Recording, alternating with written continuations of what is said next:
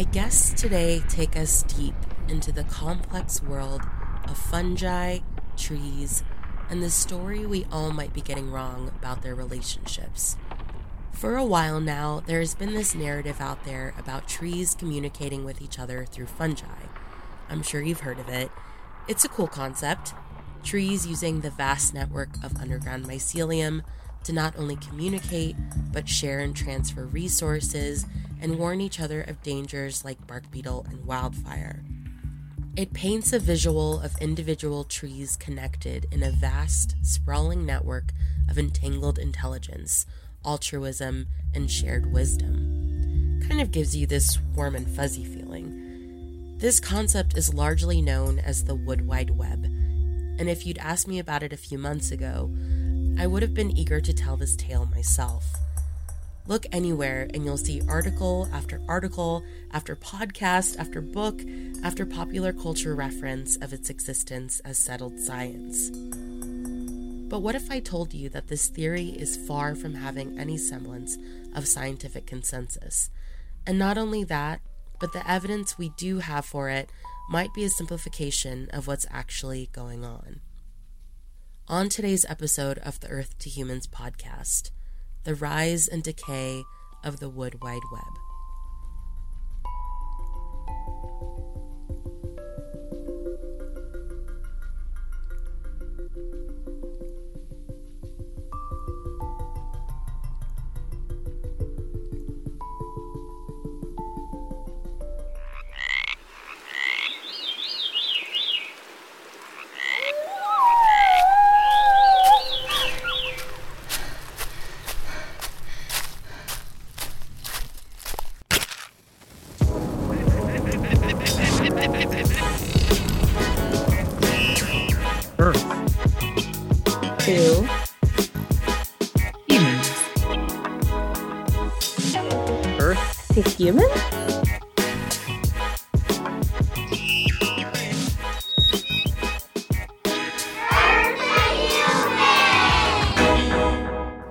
Dr. Justine Karst, uh, mycologist at the University of Alberta, and Dr. Jason Hoeksema, professor of biology at the University of Mississippi.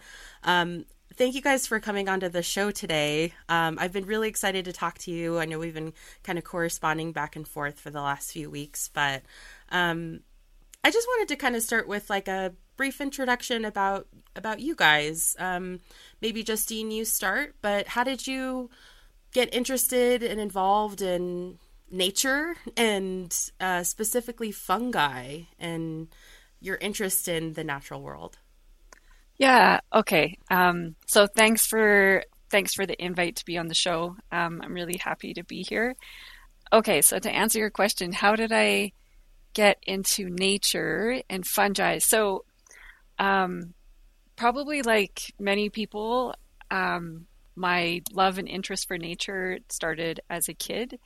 And I grew up um, spending most of my time outdoors, kind of in a remote setting too. And so, with my family, if you didn't want to be stuck inside doing chores, then the choice was to go outside and play. And mm-hmm. so for me, that was usually the option I would always take because I'd rather be outside playing than like, yeah, be doing anything inside.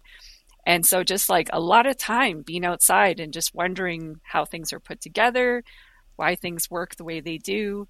Um, so that was definitely as a kid and spending a lot of time in the in a forest. And then I guess as I got older, um, my curiosity about mycorrhizal fungi that didn't start till much later. I think as like probably an undergrad, and it was in a course where um, my instructor at the time, Heather Addy, she gave us a lecture on mycorrhizal fungi, and it was based on this paper, this 1997 paper um, by Simard et al. showing carbon below ground carbon transfer and possibly through mycorrhizal fungi. And I was just blown away by this paper. I thought it was such a neat study. I thought I was really inspired. It was done by a lot of Canadian scientists. Um, you know, these are forests in Canada. And so shortly after that, I reached out to uh, who would be my PhD supervisor, Melanie Jones, who is also a co author on, on the work we'll talk about today. And from there, I guess, yeah, I just didn't really look back. Um, yeah, it just it, it just has always kept my interest, the world of mycorrhizal fungi and how they fit into forests. Awesome. I, we'll come back to that because I want to I want to ask you a question about that specifically, like that paper. Yeah, your yeah, interest in it. But um, Jason, you want to go ahead and give us your little introduction to. Also, do you guys? How do you guys say? Is it you? I, I know, Justine, you say fungi. Jason, do you Yeah. say fungi or fungi? Mm. I say fungi also, but I, I tell students and other people that they can say it however they want because you can uh, find someone in any part of the world saying it any different way. Fun, fungi, fungi, fungi. It's all it's all fair game. Yeah, no rules, no rules about it. No rules when it comes to fungi, fungi, fungi. Okay. um, Jason, yeah, give us your little introduction. Well, I got into biology through birds, actually. My parents and my grandparents both had a lot of bird feeders in their backyard, and I, I just got really fascinated with watching their behavior and their diversity, and and then I got sucked into trying to identify them, and that was a, a really fascinating puzzle, and uh, that was kind of my entry into um, really being interested in nature, uh, and um, I had some, my parents were really encouraging, but I, I also had some really great mentors in, in bird clubs as I was growing up in Michigan. Um, and I thought I was going to be an ornithologist, and I trained for that for years, and I got field experience in the summer, and I took classes. Um, but in just trying to round out my preparation for being an ornithologist, I started, I started trying to learn about plants because they're, I figured they're the foundation of, of terrestrial ecosystems, and birds and bird food depends on plants. And um, so I started taking classes and I got into a research lab uh, at the University of Michigan that was doing plant ecology research. And I really got sucked in because uh, the questions were so fascinating. And what I what I started to learn was that the way the the sort of dominant ideas about how plants interacted with each other were not taking into account uh, mycorrhizal fungi and um, all these other interesting things going on below ground. And I kind of uh, kind of hit me that I could probably spend a career, you know, working on that. And um, and uh, so it sort of took me away from birds. And I now in my research I do have some elements of birds and bird conservation, uh, which is fun to have that come full circle. But most of my career has been spent studying uh, plants and mycorrhizal fungi and how they interact and um, and especially how mycorrhizal fungi may have unique effects on uh, plant ecology. That's awesome. So basically, what you're saying is you got to this place because you thought fungi was cooler than birds, and Justine, you got here because you didn't want to do chores as a child. Pretty much sums yeah, it it up. sums it up. um, well, before before we get into um, my bigger questions, can we define some terms um, for folks that don't really, you know, just are kind of getting an introduction into this topic? What is fungi? What is a mycorrhizal network? Yeah, um, that's the definition of fungus. Um, gee whiz, it's been a long time since I've been given a definition of a fungus. I know it's hard. It's like, how would you describe the color blue? Yeah, right. Um, well, so they're heterotrophic organisms. Um, they're actually more closely related to animals than plants, uh, so they don't photosynthesize. Um, typically, many of the fungi that people will be engaged with or recognize right away are mushrooms. And so that's that's one kind of fruiting body, um, and then depending on the species, they'll form other fruiting bodies too. Um, the other kind of important branch of fungi, though, are yeasts, and so fungi can be multicellular, they can be unicellular, like yeast, and so and yeasts are really important in fermentation and so many of the foods that we eat today, uh, soy sauce, bread, wine, beer. Um, all these things are made by the activity of fungi. Mycorrhizal fungi, was that the next word? Sorry. Yeah, yeah. Mycorrhizal fungi. Okay. So this is a type of fungi that form uh, symbiosis with the roots of plants. And they're typically considered a mutualism. And so these fungi, unlike many other fungi, have given up the ability to acquire carbon from breaking down uh, dead stuff. So many of the fungi they were talking about before, they're all saprotrophic, so they're able to uh, break down organic matter. Um, they can also be parasites, and that's how they get their carbon. And mycorrhizal fungi are different in that they've mostly lost that toolkit, um, that genetic toolkit, and so now they rely on living plants to acquire their carbon. Um, that's probably the the biggest difference. Do you have anything else to add, Jason? Did I miss? I had to go back sort of my head well, to a, bio- a biology textbook there. Well, that was good. I would just add that uh, part of what uh, Serena asked about was um, mycorrhizal networks and what's the definition of that. And um, it's really important to point out right away that uh, that word network gets used in multiple ways in this context. Some people use it to just refer to the sort of branching network of mycelium that grows in the soil or in the other substrates that fungi are living in. And that's it's an appropriate use of that word. Uh, but um, mycorrhizal networks, specifically uh, what we've been studying, are common mycorrhizal networks. And uh, our recent work that we're mostly going to talk about today was really looking at the phenomenon where mycorrhizal fungi, the mycelium, can connect multiple trees below ground through their the fungal this fungal network. And so a common mycorrhizal network is a, a shared fungal network between two plants. It's common to the two plants. And that's a, a more specific definition. That's actually what a lot of the um, common claims in the popular media are about, and that's what we really uh, were addressing in our recent paper. Yeah, and and like just trying to get um, sort of a visual sense of what that looks like. Um, I think, you know, c- please correct me if I'm wrong. I'm not a mycologist, but um, you know, trees have fairly fairly shallow roots, but they're very wide, so they kind of like take up a lot of space laterally. And you know, Justine, you mentioned like mushrooms are the fruiting body of some fungi and they've got all these tendrils that go a lot deeper. So i mean can you guys kind of explain like what does a mycorrhizal network what does the, like a common fungi's fruiting body look like in comparison to like its other um, tendrils underground? Go ahead justine. Oh. i was pointing at jason.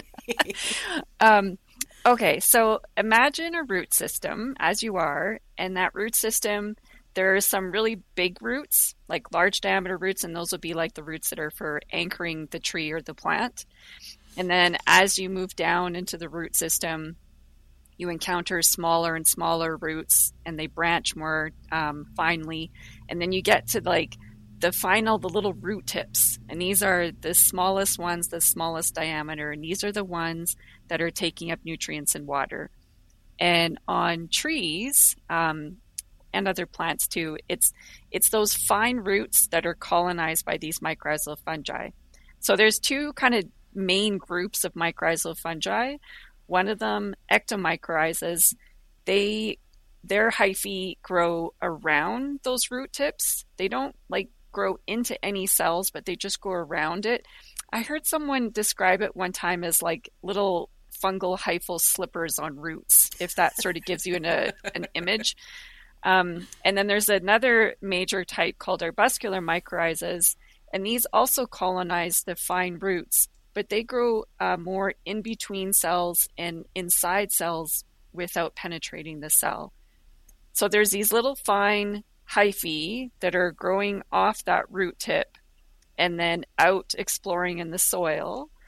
And then for ectomycorrhizas, they will produce what we see as mushrooms. And so you can imagine you'll see the mushroom on the surface of the soil or just kind of right at the surface, or sometimes you got to dig around for them. And that is just a little bit of the mycelium. The major amount of mycelium is all underground and that is what's making these connections with roots. And so it's like you know this kind of fine web of hyphae in the soil the hyphae you know are, are quite small. Sometimes they're visible they're easy to see. Sometimes they're yellow they're white they're different colors. Um, but most of the time when you look at hyphae in the soil you don't know if it's from if it belongs to a saprotrophic fungus like a decomposer versus a mycorrhizal fungus. You just you just see this web of hyphae in the soil. So there'll be this little fruiting body that we mostly recognize right away, but then you have to keep in mind that there's all this mycelium network below ground that in some cases is probably connecting trees or other plants together. Is that help with the image? Yeah, I mean, so Okay. it's it sounds kind of like an unfathomable amount of hyphae and interconnectedness, where it's like really hard to parse out who's who and what's what because everything's kind of like threaded and tangled together. Yes, and different species of fungi, um, they will form different size patches. So some of them are really small, some of them might be bigger, and um, it's it's important sort of keep that in mind. Like often there's this idea that it's like an internet down there, which is this idea that there's this one major fungus that's connecting all trees below ground, but it's probably something patchier and something that's like there's some small patches, there's some intermediate, um, there maybe there are some bigger ones. The mycelium network is changing; it grows through time. Um, part of it dies; it's going to be grazed. It's a very dynamic thing. It's not. It's not static in terms of like comparing it to something like the internet. Yeah. Yeah, and I think that sort of concept of like the internet is maybe like an oversimplification of what Yeah. is actually going on. I think Um, so. Okay. Yeah. Okay. Um, well, you know, Justine, you mentioned your kind of first dive into this world of mycelium and mycorrhizal fungus. Um, was a paper, um, you know, co-authored, uh, written by Dr. Suzanne Simard, who's a scientist at the University of British Columbia, and her research um, on mycorrhizal networks and sort of resource altruism among trees is where the term and concept of the wood wide web comes from. Um, can you both kind of explain, like in your own terms, a what what her theory is, and also where you both kind of have split off from that theory? Because it sounds like Justine, at first you were like, wow, this is really cool. And that kind of got you into it. And then as you are doing your own research and findings, like you are kind of coming to different conclusions than Dr. Simard did. Yeah, yeah, no, it's true. Um, okay, well, let's start with um, trying to capture um, that theory. Jason, do you do you want to give that a shot? Sure. Um, first of all, I would say that the ideas here are not just those of one person. Um, it's not Suzanne Simard's theory that we've been addressing with with our recent reviews.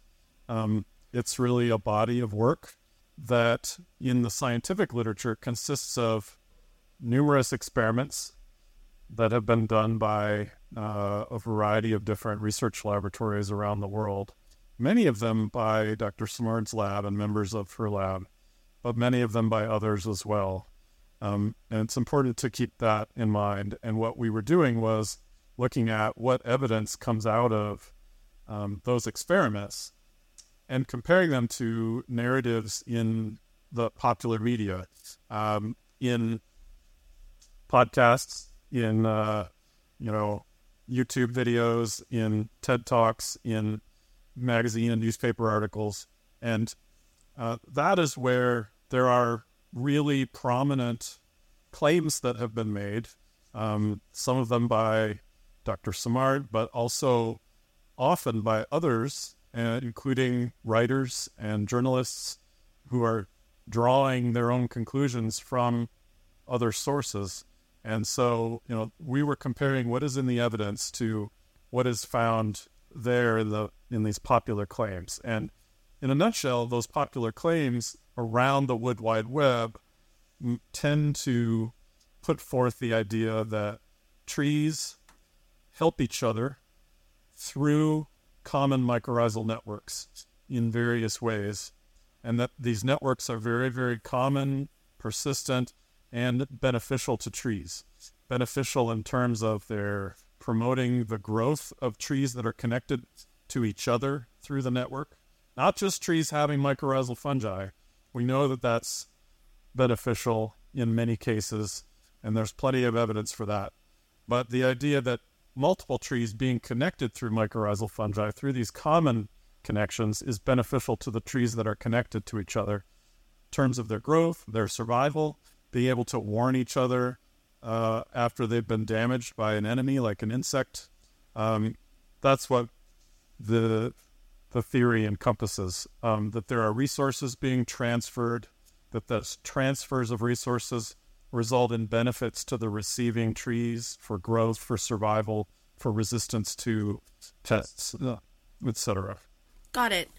Um, and you know, I think that that was the thing that has struck me the most too is if you do a quick Google search of mycorrhizal fungi or mycorrhizal networks, every article you read, every video you watch takes this theory completely as fact and as truth. Like it's just sort of like an assumption that we're all like, cool, trees talk to each other. You know what I mean? And, and like everyone's like, yeah, that sounds awesome. You know? So I, I thought that was always kind of interesting. Like, obviously, it'd be really cool if that is the case or does come out to be true but like the confidence at which a lot of these statements are made like you said in podcasts journalists etc is is kind of unique to this thing you know what i mean? Like i feel like there's usually like mm, i don't know when it comes to scientific theories there's there's a, a few grains of salt at least like uh, you know a few little um tidbits of like this is still a working theory. Um you know yes this would be cool if it's true but it, it might not be. So i don't know but when it comes to this topic i just feel like everyone is just like yes this is this is true how do you guys? I mean, is that frustrating for you guys? well, actually, I wanted to say one thing. So it's it's really easy to kind of wag our fingers at the public and be like, "Oh, how did they? How were they sucked in so easily, or whatever." but the thing is, though, is the other part of our paper is that we did we wanted to look at so how we thought the public was viewing the story and interacting with this story but also look at how scientists interact with this story as well. And to do that, we did an analysis of citations. So, what we did is we picked out what we thought were kind of the very influential studies in our field about common mycorrhizal networks. And then we tracked all the papers that cited those influential studies. And what we found is that over time, um, more and more inaccurate statements were being made about those original influential studies. So, on one hand, you can see what's going on in the public as you described, sort of this, you know, very credulous audiences just eating up the story. But it also seems to be reflected in the scientific literature as well, mm-hmm. in terms of scientists, um, you know, mischaracterizing some of the results from those influential studies or you know missing some of the caveats and not carrying those forward when we talk about those studies today. So it, it was sort of in parallel worlds. Not that the scientists aren't public you know we're we're part of the public as well but you can see it in both worlds. So i mean on one hand you can kind of argue well even if us scientists are getting kind of wrapped up in the story what like of course the public was too. It's it's a very persuasive story. And mm-hmm. and I think like to me kind of the really interesting question is like why? Why why do we so badly want this to be true? Mm-hmm. why why didn't we ask more questions? Like why was it so easy to believe? And and to me and I and honestly I don't have all the answers to that um but that's what I think is really fascinating. Um but you're right it's also super frustrating because now we have this story out there that is proving to be very, very difficult to rein in.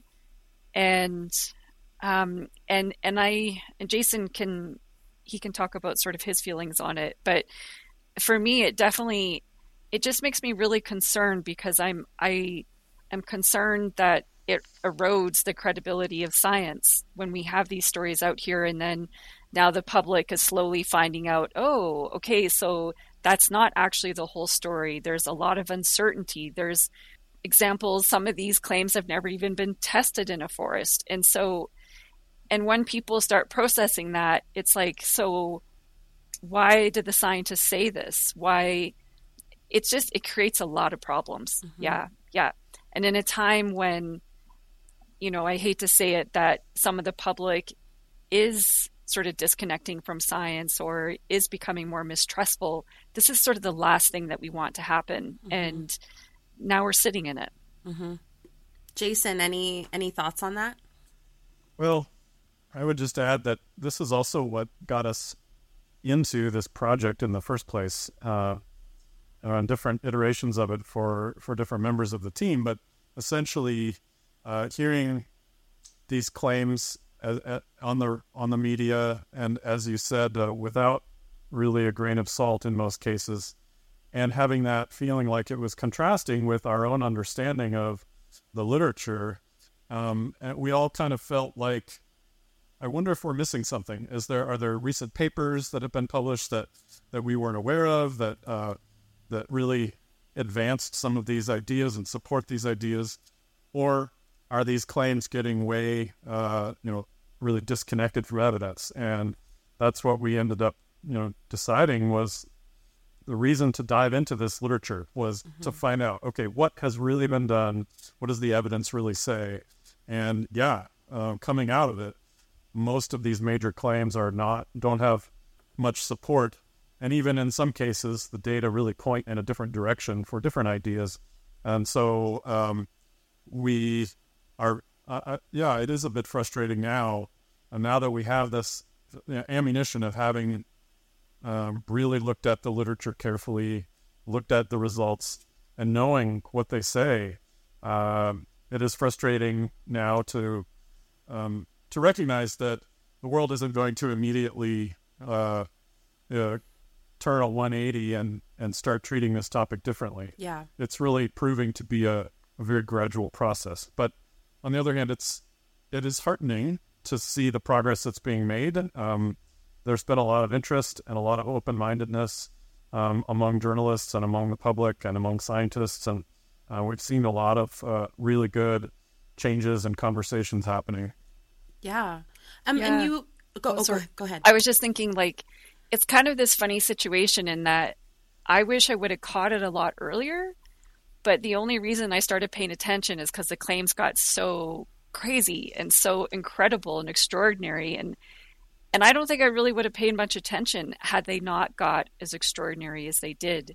So it almost took like it had to get that bad before we really noticed. I don't know, mm-hmm. maybe other people were kind of keyed into this earlier than we were. but so, yeah. Had you guys worked together before kind of coming to this realization? Like you're in Alberta, Mississippi, very different mm-hmm. places, you know. Yeah. How did you guys kind of collaborate on this like idea? Is there a network of you guys like emailing each other like, "Hey, this is weird." well, actually, so I did a postdoc with Jason. So, so Melanie, Melanie Jones, um, the third of us, she was my PhD advisor. And so she and I keep in pretty regular contact. Um, Melanie is about to retire, and so she would always be the one that I go to for like more of a long view of the field. Um, she's got a, yeah, she's been working in this field for a long time. And then Jason, I postdoced with Jason out of my PhD. And so, same thing, we keep in touch and like, yeah, like, I don't know. I mean, for me, I haven't really lost contact with most people I've worked with. So, when I think it was, well, Jason can tell his story, sort of what really was the final straw. Um, for me, I can't, if I reached out to Jason, but it was sort of just one of those moments like, are you hearing what's going on? Or like, did you read that article? Is that true? Like, what is happening? Like, just kind of one of those moments. And Melanie and I had already been talking about it because Melanie, she was sort of coming at it from a different view in that she was feeling like some of her papers were not being cited correctly anymore, and she was noticing it. And whereas me, I was sort of hearing stuff in the media that, like Jason, I was like, is this stuff true? Like, oh my God, this is my field and I don't even know. Mm-hmm. Um, and I'll let Jason say how he got into it.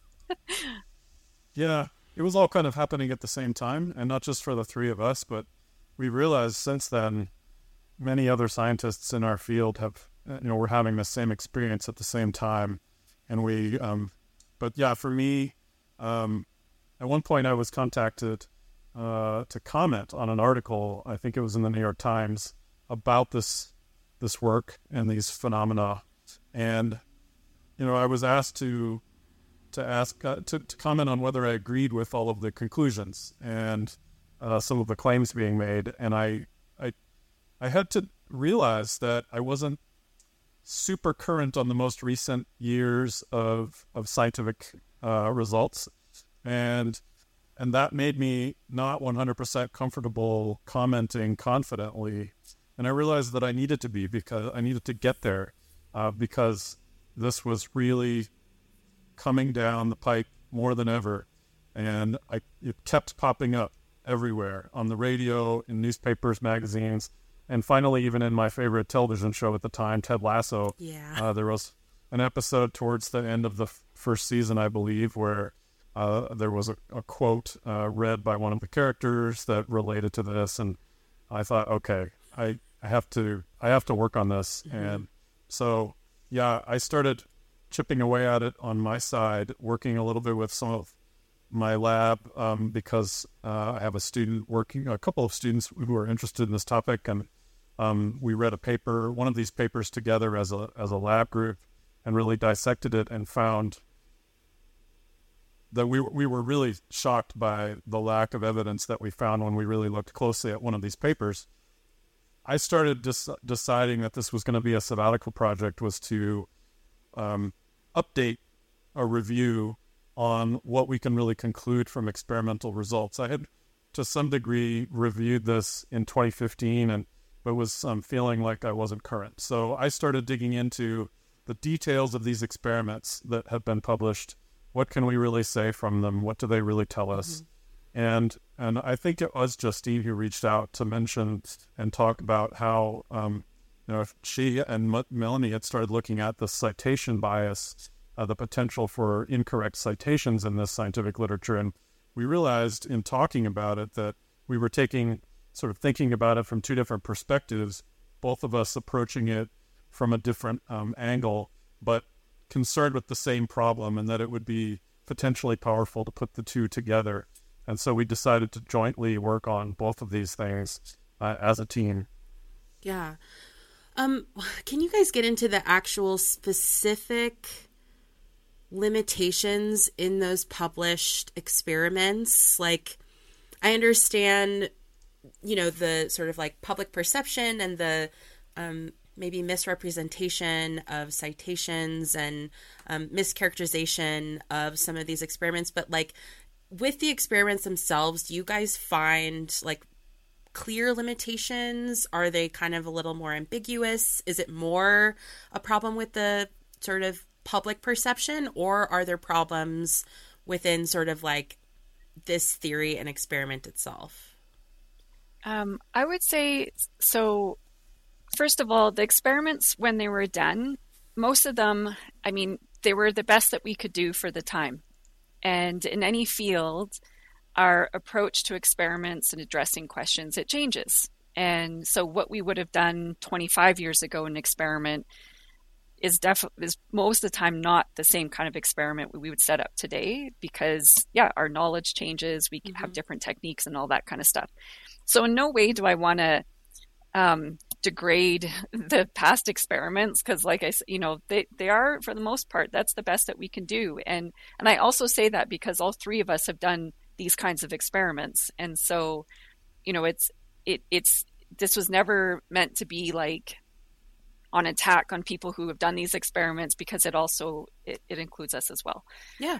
And so i think for the experiments like when we look at evaluating the function of mycorrhizal networks there's two things that we're usually interested in we're interested in if these common mycorrhizal networks are mediating resource transfer between say a tree and a seedling or two seedlings or whatever else and then there's another set of experiments that look at what is the effect of plugging into a network. So if you grow a seedling and if had access or not to a common mycorrhizal network doesn't matter.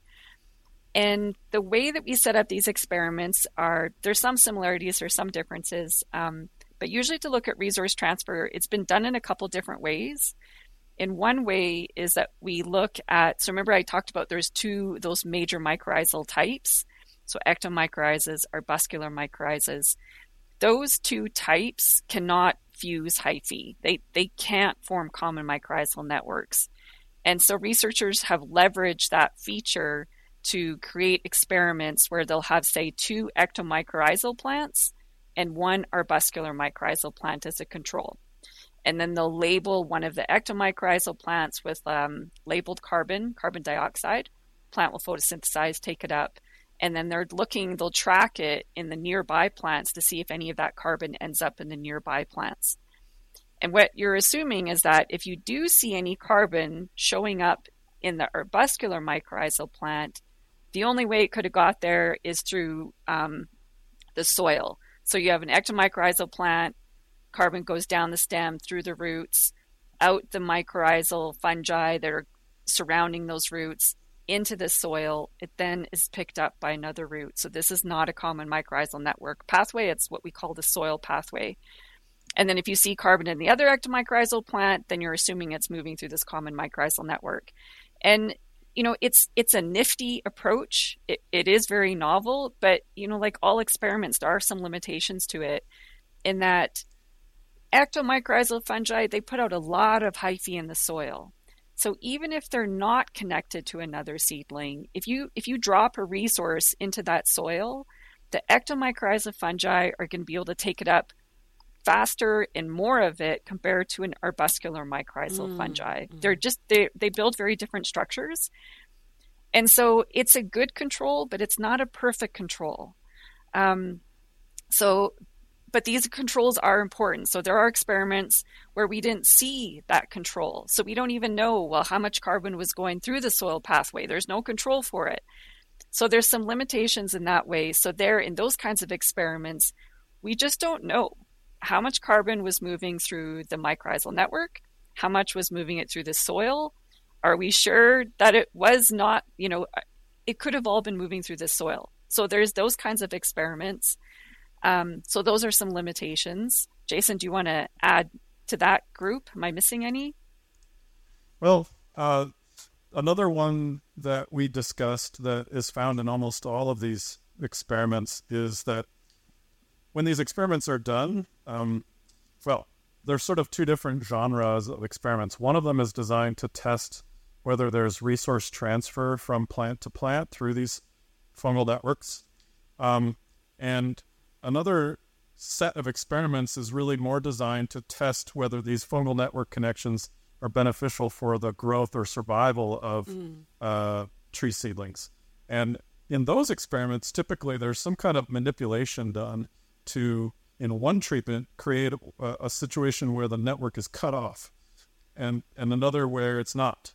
And so you can compare those. You can say, okay, well, survival is higher in a treatment where the, the seedlings are connected to mycorrhizal, um, other trees through mycorrhizal networks. And then another treatment where they're cut off and they're not connected to that network, maybe their survival is lower. Mm-hmm. And that would be a kind of evidence for the benefits of mycorrhizal networks. But um, what we uh, pointed out, um, and is a limitation of most of these studies, is that when you manipulate those networks in those treatments, it's very, very difficult to do that without um, changing other things, without changing, and uh, for example, uh, the composition of the other microbes that are in the soil, the the different fungi that are there, the mycorrhizal com- community, the community of pathogenic fungi, the community of decomposer fungi, the communities of nematodes and uh, other organisms. And so you have confounding factors then. You in one treatment, yes, these these seedlings may have access to mycorrhizal network connections to other trees, but they also may be growing with different mycorrhizal fungi that have different traits uh, that have nothing to do with connecting them to another tree.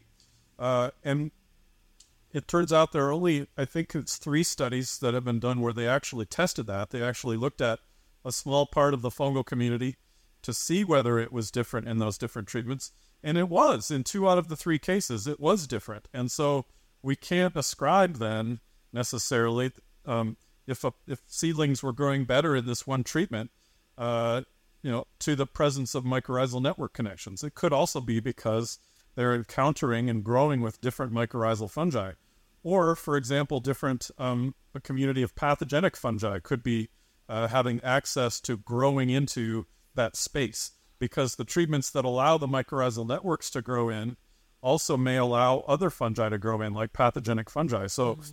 uh, you know, uh, and in most of these experiments, they didn't quantify those fungal communities to see whether that confounding effect uh, was present. Um, and so that's an alternative explanation for the results that you just can't rule out. And uh, and in fact, it's it's been shown to be present in several experiments. So that's just another example, but that was one that was that's found in almost all of these experiments, including some that we have done. So uh, I have a paper that I published in 2010 with Michael Booth, uh, where we claimed that there was beneficial effects of for seedlings of being connected through mycorrhizal networks to adult trees for their survival during uh, summer summer droughts. And in retrospect, um, I, I've realized we shouldn't have been so confident about those conclusions because we didn't demonstrate in those studies in that paper that there the fungal communities were the same between the treatments. So there could be mm-hmm. that confounding factor um, of fungal community composition that that may be an alternative explanation for those results. And that that feeling of like, oh, it could have been something else. That happened to each one of us during the review process, like when we were putting together the paper and everything. Like, so that was Jason's moment Melanie had her own moment. I had my own moment of just looking back at these experiments that we've done and being so sure, oh, it was probably this. And then when you have some space and then, you know, more of it with a critical eye, it was realizing it could have been this other thing that we didn't measure or so yeah, it's a it, it's a humbling experience. And for me kind of a lesson to really really be looking for those alternative explanations when I'm setting up experiments and thinking about them and you know just talking to other people in terms of like hey, this is how I'm going to set up my experiment this is what I'm thinking of testing and then having other eyes on it being like well actually maybe you're testing this not this mm-hmm. so yeah it, it was a kind of a humbling lesson mm-hmm.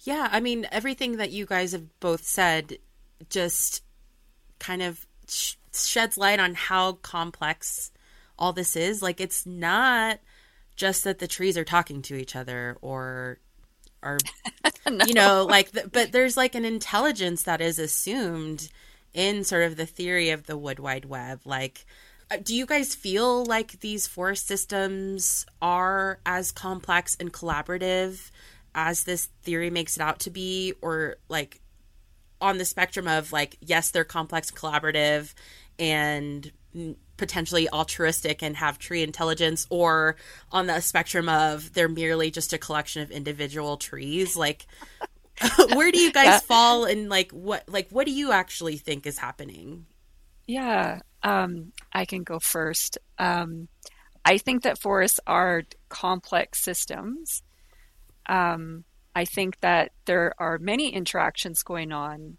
So there's competition, there's cooperation, um, facilitation, neutral, no interactions. Like, and I think it changes over time. And yeah, and that gives rise to a lot of complexity. Um, and definitely, you know, when you're walking through a forest, I would say in many places, when you're seeing nature around you, it does, you know, it, it's it makes you curious, like how the world works. Like I said, that's as a kid, that's that's why um, I was so interested in the world around me. It's just like, how is this working? Mm-hmm. Um, for me, I have never had to, I guess, um, how do I say, like, buy into this idea that trees are talking and you know they're like humans and have human behaviors to think that the forest is a very interesting and complex place mm-hmm. and for me i yeah i think that there is some limitations in and I think we should be cautious about mapping on human behaviors to non humans, um, things like forests, because I think, I mean, for the basic reason is that they might be experiencing their lives and interactions in a way that maybe doesn't really parallel anything with what we know. And then I think as humans, we want to see nature behave in a certain way because then it validates maybe how we want to exist or or how we want nature to be so that we can say well nature is doing it this way therefore and we should be natural and so we should do what nature is doing. Mm-hmm. but of course it's a circular thing when we're just mapping on what we want to see in society onto a forest. Instead of maybe just like shortcutting that whole process and just being like how do we want to live in a society? What kind of behaviors do we want to see? Instead of reaching out to nature to find our compass. Mm-hmm. Yeah. Jason, what do you think? Well, uh, something you said earlier, uh, I I really agree with, and that is that I don't think we need all of these claims of the Wood Wide Web to be true for it to be true that forests are complex, fascinating, amazing places. Um, I think the narrative that's out there right now is is misplaced because it emphasizes uh, claims and phenomena that are not very well supported by the science. But there's actually plenty of fascinating stories about how forests work in a complex and amazing way that are supported by good science and clear conclusions. Um, yeah. So, for example, just the nutrient exchange between trees and mycorrhizal fungi is amazing. Uh, mm-hmm. Uh, that you know these fungi spread out into the soil and help trees obtain uh, nutrients and water. They help resist attack by pathogens. These are interactions that are symbiotic uh, and really incredible. And these fungi themselves then are making many of the beautiful edible mushrooms that we pick in forests, including truffles, uh, which are you know evolved in this incredible way to attract mammals who dig them up and and disperse them. That's how truffles get their spores out into the world is by smelling good to mammals, including uh, humans. And um, there's this complex web of interactions uh, among trees, mycorrhizal fungi, uh, mushrooms, uh, truffles, and their mammal dispersers that uh, you know gives us plenty of material to talk about how incredible forests are. Mm-hmm. And we don't need the narrative that trees are uh, talking to each other and helping each other uh, by warning each other of insect damage, for example, which you know just has no basis in evidence. Uh, and so there's plenty we can say that that is based on evidence. Mm-hmm. Yeah, both both of you guys, I, I think you both explained that sort of tension in a really, really thought out way. Um, almost like you guys study this stuff. Weird. Um, but uh, you know, I, I I understand what you're saying, Justine, when it comes to like I don't need to believe that there is this sort of like romanticized like network going on in order to appreciate the forest and its systems and like the world around us. But a lot of people do like a lot of people anthropomorphizing is like that only tether to their interest in something. You know what I mean? And so like moving forward with communicating with the public, how do how do we capture the imagination but also do good science and teach good science? You know, like kids that are, might be really excited about this because it it's something that they connect can connect to in their you know kind of young minds is like oh this is something that trees do that I do so that makes sense to me. So how how do we like how do we yeah, get people excited balance? about Yeah, what's the yeah, balance and how do we get people excited in the right way? Yeah, um, you know, and I don't want to. I can't sit here and say that I'm totally like um, against anthropomorphism because I I wouldn't go that far. Um, but I think that it just has become a little too pronounced right now, maybe. Uh, because you're right, like say especially for kids, often that reference is to what their life or what their experience is. And sometimes, yeah, I mean, they just haven't even reached an age yet to kind of think outside of their own lives and experience. And so when you're engaging them with nature, you're often doing it in a way that really connects to their experience, which means typically anthropomorphizing. And so I don't I don't think it's like totally bad. I think that just in this case, this particular story has just gone way too far.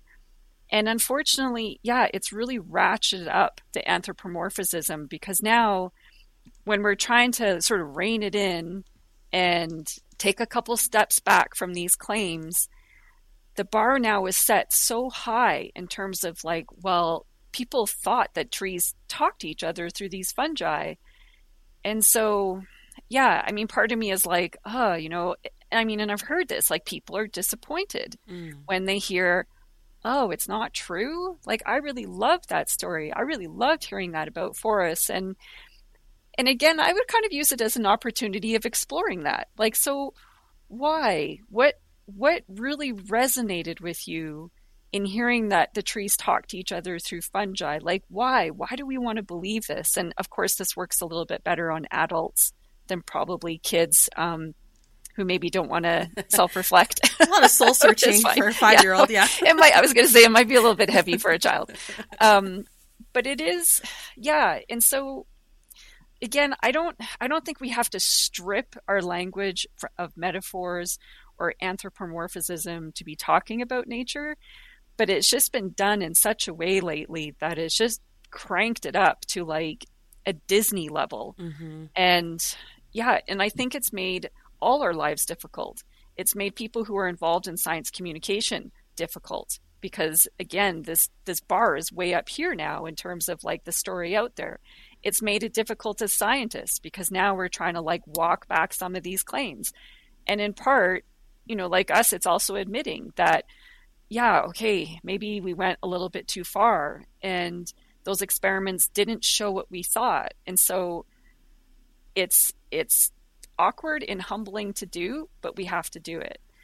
Um, and for the public, yeah, it's like now they're left probably in this state of sort of confusion. Mm-hmm. It's just like, well, we just heard this TED talk or we just read this book, and now you're telling us it's not true. Like, it's it's just a really messy space right now. Mm-hmm. Um, but I'm a bit of a naive optimist and just thinking that no, I think we can still get some traction and I think we can still move forward. I think there's lots of lessons to be learned from what happened with kind of the rise and fall. I don't know if we're at the fall yet of the Wood Wide Web, but just this, you know, this this arc. Um, but yeah, our job is cut out for us. I don't I don't have simple answers to that question. Maybe Jason has some thoughts. Well, just that scientists are are not typically trained in science communication and you know what we really need i think going forward is great collaborations with really talented uh, communicators of science some scientists are really good at it um, for better or worse and uh, but you know what we need is for great uh, teams of scientists and journalists and those who are good at translating science for the public uh, to create a new generation of materials that are intriguing to people. That's and that suck people in. Mm-hmm. Maybe some of that, you know, there's room for some anthropomorphization, uh, and those and other metaphors. Metaphors are important for communication, and and we know that, but it needs to be grounded in uh, strong scientific results at the, at its base. Uh, mm-hmm. Uh, otherwise, it's it's just doing more harm than good. Yeah. Yeah. In order for science to work, theories that are proven, disproved, it's like a, it's like a constantly moving, constantly evolving um, set of thoughts and theories and rules, and you know we kind of have to have that flexibility in order for science to function. It seems like mm-hmm. we we can't just get lost in the sauce, so to speak, like and just and just latch onto one theory and just be like that's done. We're done. Yeah. We have nothing left to explore on this yeah. topic. I think, yeah, it's important to be emphasizing here is what we know now. Now. Now. Mm-hmm. And, you know, our knowledge is provisional in science. It's it's it's not static, it's changing and So it's allowing for things to be updated. Um, that's uh, yeah, I think it's really important for that.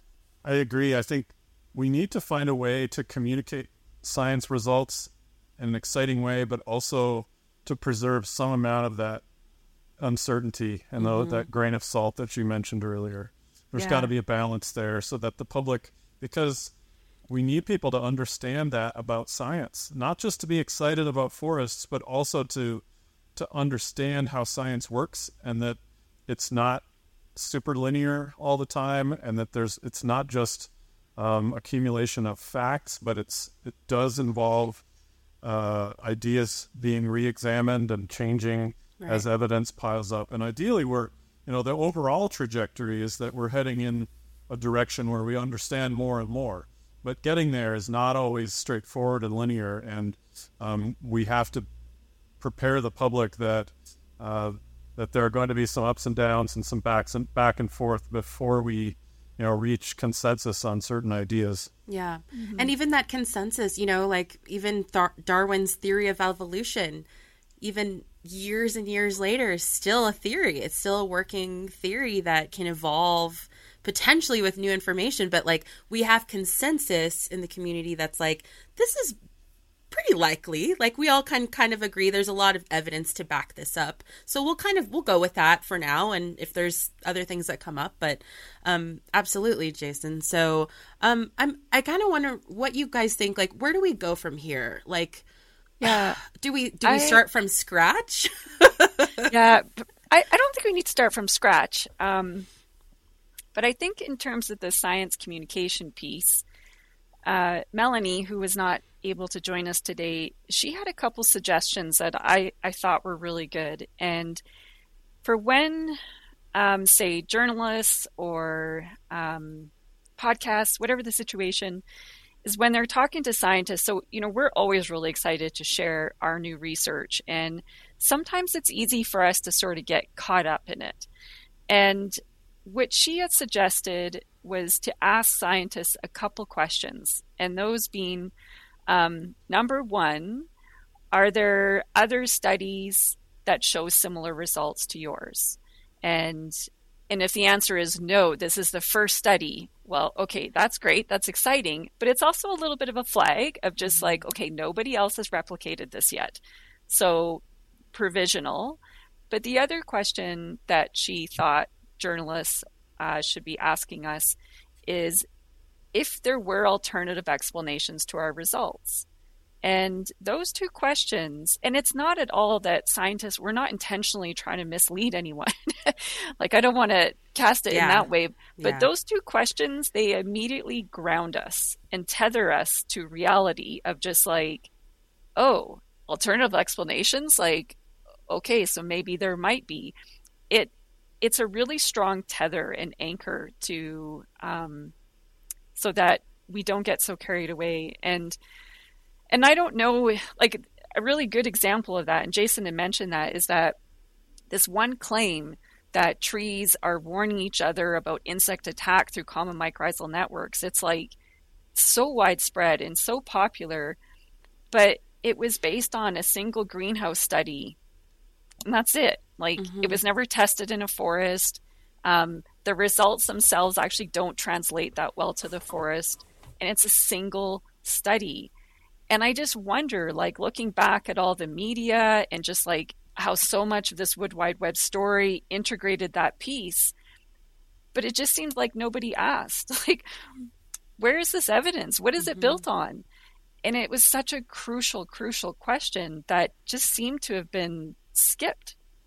And so now you know, and this is one of the claims that is like it's really difficult to walk this one back. And and you know, and I and I don't I'm not pointing fingers or trying to place blame because there's a lot of actors involved who should share the responsibility for that. But it's just an example of like why those questions of those those anchors to reality are really important and so that this this kind of story what happened with the Wood Wide Web doesn't happen again. Mm. And and just to kind of wrap up, like, what are some unresolved questions or areas of ambiguity that you hope future studies will address to kind of deepen our understanding of these tree fungi relationships? Like, what are you guys excited about? Well, for me, I think, first of all, it's possible to do these experiments in a way that gives us more unambiguous results. In some cases, th- there are a couple of cases where they've been done. Uh, the right experiments have been done and shown that mycorrhizal networks were not beneficial. Uh, so it's you know it's it's po- it's possible to do these experiments in a way that covers your bases and allows unambiguous interpretation. But what we need is more of those across different contexts because one thing we saw in the data we looked at was that um, if you set aside some of the alternative explanations and just take the results at face value, what it suggests is that the benefits of mycorrhizal network connections between trees are really variable and context dependent, and that they're variable among, uh, for example, spatially, you know, depending on the distance to the adult trees. It varies maybe depending on available moisture in the soil, maybe available light, depending on the species involved. And that context dependency, I think, is really fascinating. And I'm starting to picture the forest as a as a mosaic where, mm. in certain spaces, under certain contexts, mycorrhizal networks connecting trees may be beneficial to one or more of the individuals, and in another part of the forest at a different place or time, they may be detrimental. And sometimes, maybe a lot of the time, they don't matter at all. And what we really need to understand is that variability. What are the environmental factors driving that variability? And maybe how does that link to climate change? Will mycorrhizal networks take on increasing or decreasing importance in certain contexts as different elements of global change uh, continue to drive, uh, you know, major differences in in how these habitats function in forests. Mm-hmm. Yeah, I yeah I all that I find really interesting too, and I hope at the next generation experiments we can tackle some of those questions. And and for me, some of it's just the real basics of just like what do these networks look like? like what do they look like underground? And i mean we can't we you know there's no way to like take a x-ray camera to take a picture of the network. We can't, we don't have tools like that. So we have to be clever. We have to rely on different tools. Um, but just to get a sense of like yeah which trees are connected to which trees does it change mm-hmm. over time are there many trees connected in the forest or just some does it change over the season like just those real basics about what the network looks like mm-hmm. um, I and does it change depending on the forest you're in? Just those real basics I think would be really helpful. Yeah. Just as like a fun thought experiment, if I could like wave a wand and get answers to all those questions for you guys, would you want to know? Or are you kind of is is the mystery part of your interest in all of this? Oh wow. Oh wow. I don't know. Yeah, when you put it that way, because part of me is like, yeah, like the not knowing is is part of the drive mm-hmm. of like wanting to know and then but I am really curious and I would like to know some answers. So I'm kind of in the middle. Yeah. Mm. Yeah, maybe if you could tell me, if you could wave a wand and provide some preliminary data that would allow us to get a really awesome grant proposal funded. Yeah. That's what I would request. Yes. There we go. Yeah. Yes. Just reveal to us enough that NSF will give us more money to continue to study it. Well, thank you guys both so much for this conversation. I had a, a really great time and I, I, learned a lot from both of you. Um, where can folks go to learn more, A, about you guys and your work, and then just like what's a good resource for folks to learn more about um, mycorrhizal fungi and, and these interesting unanswered questions? Yeah, um, uh, definitely our, our, respective websites. So each of us post all our papers up there. So if anyone's interested in what else we study besides common mycorrhizal networks, um, that's a good place to go. For kind of general knowledge about mycorrhizal fungi, that's a good question. Do you have any suggestions, Jason?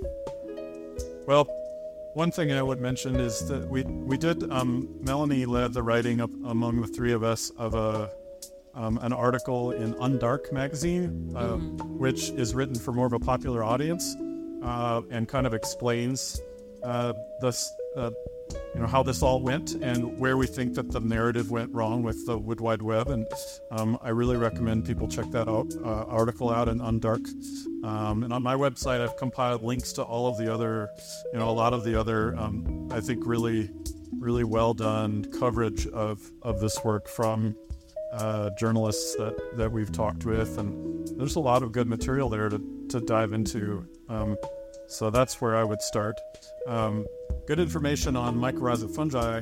Um, I, I really I really do like Merlin Sheldrake's recent book, uh, Entangled Life, which is about um, you know all different aspects of fungal biology, and it's um, it is really well grounded in the science. And you know, there's a chapter about mycorrhizal networks and the, the Wood Wide Web that I think is uh, quite balanced in its treatment of the topic, and I think that's um, that's definitely a, a recommended book on and my it's side. written in such an engaging way. Mm-hmm. So it. it's a nice entry into the world of fungi for sure. Yeah. Yeah.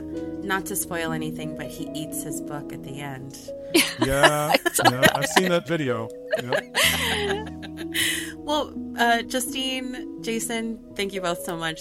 This was a great conversation. Genuinely, honestly, like this was such a fun way to spend my afternoon. So Great. thank you guys for taking the time. Okay. Thanks, Serena. Really enjoyed Thank it. Thank you. Yeah. Thanks, Yeah. Serena.